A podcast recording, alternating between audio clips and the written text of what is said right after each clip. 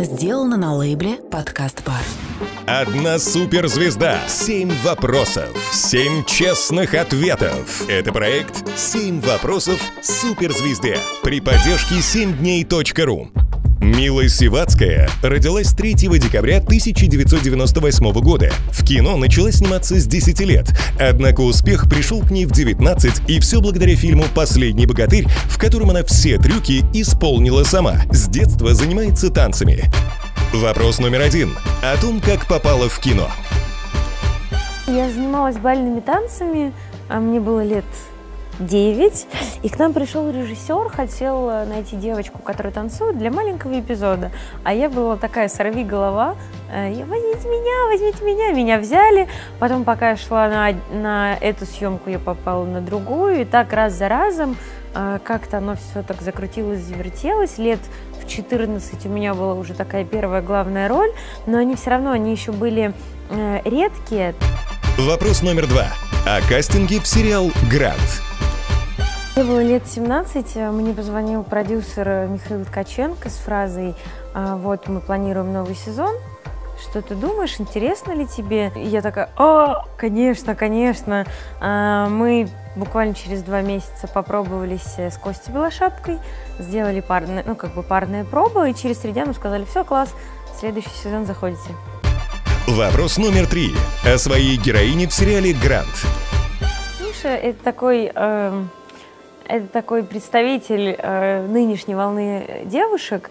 Э, это те девушки, которые даже не грубо говоря за феминизм, они скорее за здоровые нормальные отношения, в которых женщина может э, работать, может самореализовываться, может э, не сидеть дома, не готовить борщи, она может готовить больше раз в неделю, но при этом идти за своей мечтой.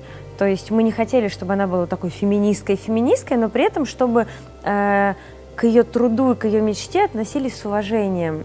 И на протяжении вот э, трех сезонов, которые сейчас вышли, Ксюша из горничной э, превратилась в управляющую отеля. А, как бы в юном возрасте заходить в столь большие обязательства, это как вот приехать 18 лет в Москву и типа взять главную роль. А, поэтому что-то я примерно понимала, что Ксюша в этот момент испытывает, и сценаристы тоже очень классно прописали становление девушки. У нее были трудности с парнями, у нее были трудности с начальством мужского пола, как она себя вела, как она все равно добивалась своих целей. И самое главное, что мне в ней нравится, что не в зависимости от э, ситуации, которая происходит, у нее есть четкие грани, и она в них уверена. Вопрос номер четыре. О жизни в столице. Я переживала, но это, наверное, знаете, такой прекрасный момент, когда ты вынужден уже взрослеть, и он для всех очень трепетный, потому что я помню, я стояла в аэропорту, и я вроде понимаю, что я там, ну, через три недели вот я уже вернусь, потом снова на две недели прилечу и снова вернусь. Ну, ничего такого. А я именно все, я машу ручкой, разворачиваюсь, и меня, а, у меня такие слезы были.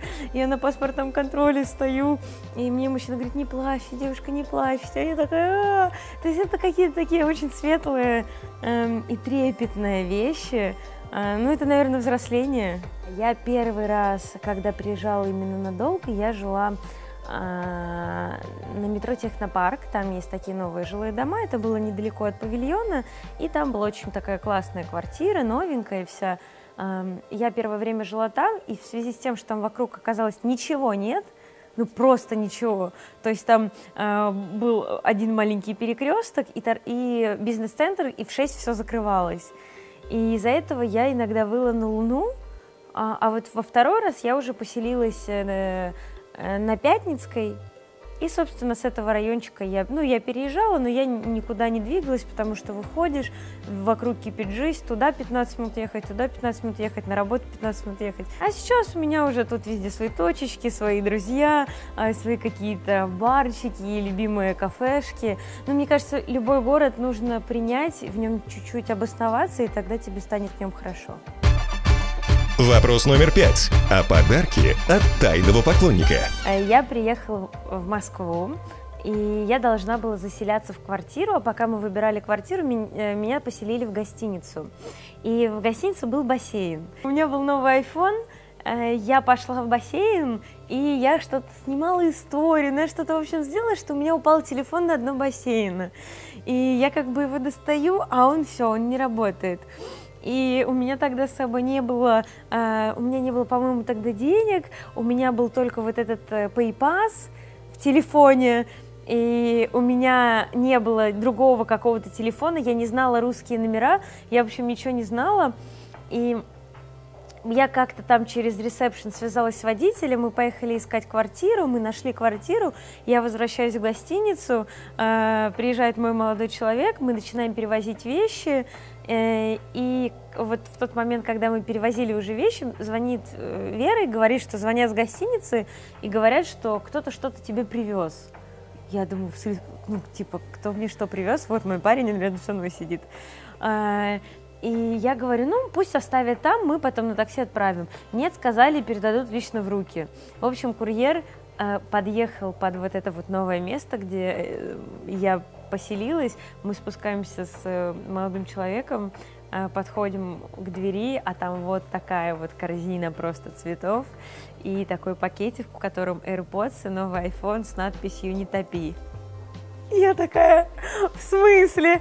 И тут мой молодой человек такой стоит, типа, как это понимать? Мы тогда только начали встречаться, и он прям, ну, мы оба были, наверное, в шоке. Вопрос номер шесть. О личной жизни. Мы познакомились с ним в аэропорту. Я летела тогда на Урганта. А, мы представляли «Последний богатырь» вместе с Витей Хреняком. И так получилось, что я очень спонтанно, это как раз было три дня до Нового года, спонтанно должна была выезжать. А, подружка очень любит Урганта, мы с ней собрались, в 5 утра стоим в аэропорту. Хотела заказать кофе, заказала, они не принимали карты, а у меня тоже нет налички. И он говорит, давайте я вас угощу. Потом э, в Минске э, мы там на пересадке были, он что-то еще начал говорить, там в очереди нас пропустил, у меня еще были торты. И по прилету уже в Москву он взял номер телефона, провел до такси. Ну вот, собственно, так все началось. И самое смешное, я помню, мы сидим, и он говорит, а вы что, так любите Урганта, что едете просто посмотреть? Такая, да, сто процентов, друг. А он увидел у Урганта выступление. И такой, в смысле? Почему ты не сказала? И такая, ну а как? Вопрос номер семь. О бизнесе. И я перевелась на домашнее обучение, у меня появилось очень много свободного времени, и я начала печь тортики на заказ. Я любила все это дело и подумала, блин, а может быть открыть кондитерскую.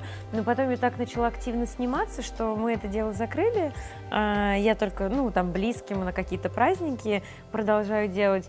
И, но, собственно, идея иметь какой-то свой бизнес э, и быть независимой, она осталась, поэтому у меня появился магазин косметики.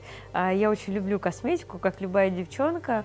И мне кажется, что э, это все-таки как-то делает мир лучше.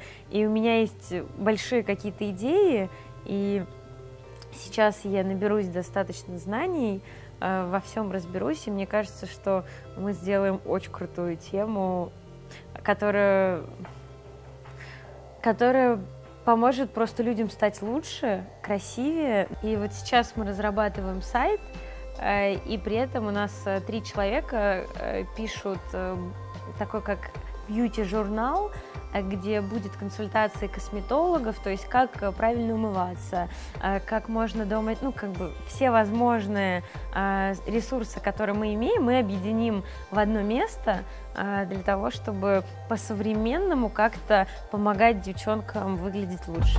Это был проект «Семь вопросов суперзвезде» при поддержке 7дней.ру. Эксклюзивное интервью, светская хроника и звездные новости.